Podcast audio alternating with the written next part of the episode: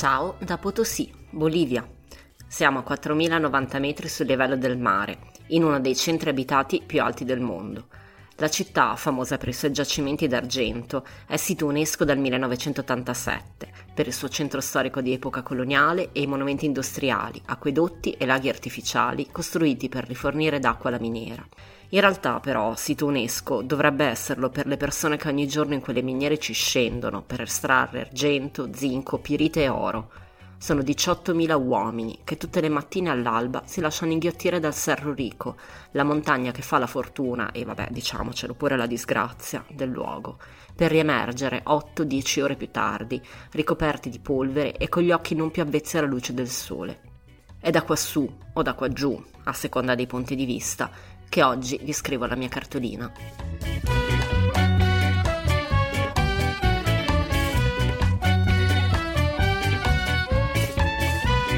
State ascoltando Saluti e Baci, il podcast che vi manda le cartoline dai luoghi più belli del mondo. A scriverle sono io, Federica Capozzi, giornalista di mestiere e viaggiatrice per passione.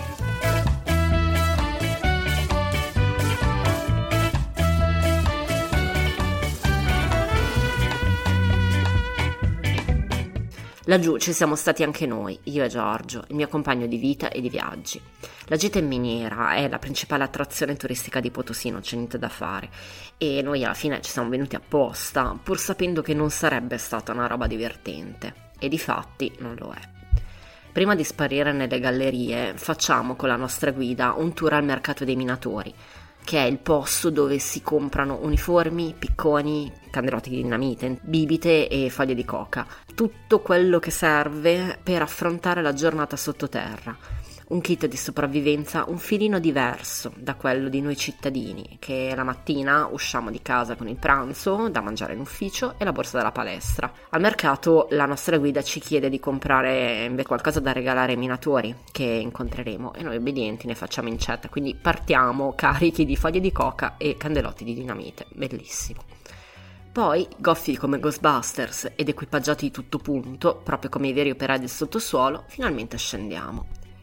Laggiù è buio, non si respira, l'aria è satura di polvere, c'è fango a terra per le infiltrazioni d'acqua, i coniculi sono stretti, ogni tanto arriva un vagone a gran velocità e allora bisogna correre, trovare uno slargo e farsi da parte. Gli occhiali si appannano di continuo, il fiato è corto per l'ansia e perché comunque siamo pur sempre a 4.000 metri sul livello del mare. I minatori spingono i carrelli, spostano le pietre, lavorano di piccone, restano per ore nello stesso angolo a cercare un grammo di metallo masticano foglie di coca per sopportare la fatica e la mancanza d'aria. Se ne ficcano fino a 300 in bocca, le cacciano nelle guance e sembrano castori. Per un attimo ti viene anche da ridere, ti viene da ridere quando la guida, che il minatore l'ha fatto per 26 anni, ti racconta che là sotto sono sempre tutti di buon umore. E tu lo guardi e ti viene da dire, vabbè per forza, eh, siete strafatti di coca e di alcol quasi puro e di birrette condivise con il Tio, il nome tutelare della miniera, Dio secondo alcuni, il diavolo secondo altri, al quale è bene portare sempre rispetto e qualche offerta per scongiurare incidenti e disgrazie. Ti viene da ridere per tre secondi, quindi. Poi pensi che là sotto ci sono dei ragazzini di 15 anni che non vedranno mai nient'altro se non quelle strette gallerie. Pensa come eri tu a 15 anni e smetti immediatamente di ridere pensi che la loro aspettativa di vita è 40 anni, che sono destinati a beccarsi un cancro, la silicosi o una roccia in testa. Pensi a tutte le volte che ti lamenti del lavoro, dell'ufficio, dello sbattimento di alzarti alle 8 per farti 10 minuti di bicicletta e sederti davanti a un computer. Esci dalla miniera con la schiena curva, il batticuore e le ossa rotte, sputi polvere e non trovi le parole.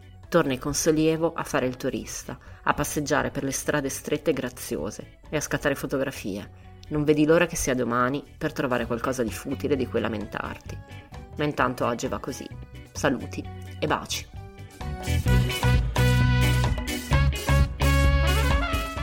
Avete ascoltato Saluti e Baci, un podcast felicemente autoprodotto.